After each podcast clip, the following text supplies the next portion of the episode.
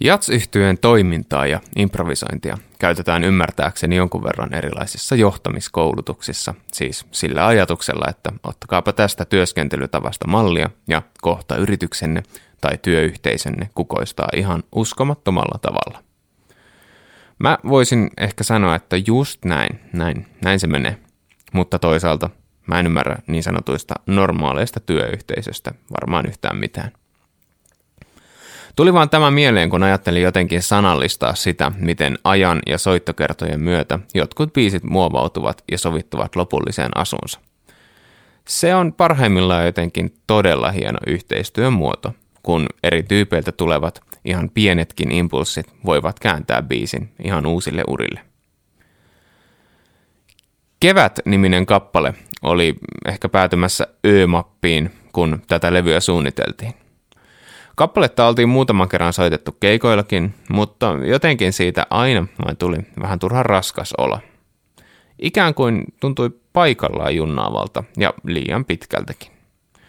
Sellainen fiilis, että ihan hyvä biisi, mutta jotenkin ei nyt ihan istu tällä kokoonpanolla juuri tänä aikana.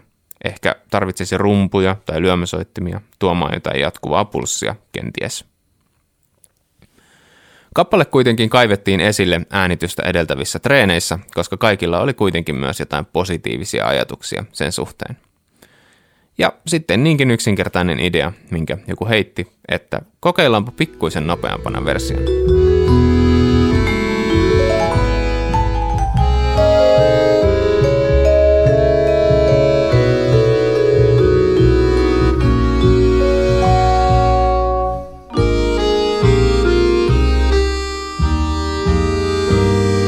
Ja yhtäkkiä kappaleen soittaminen tuntui huomattavasti kevyemmältä ja rullaavammalta.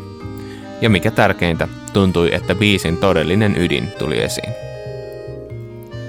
Tämä on ollut tuttu kaava kaikissa yhtä keikkaa pidempään kestäneissä yhtyissä ja projekteissa.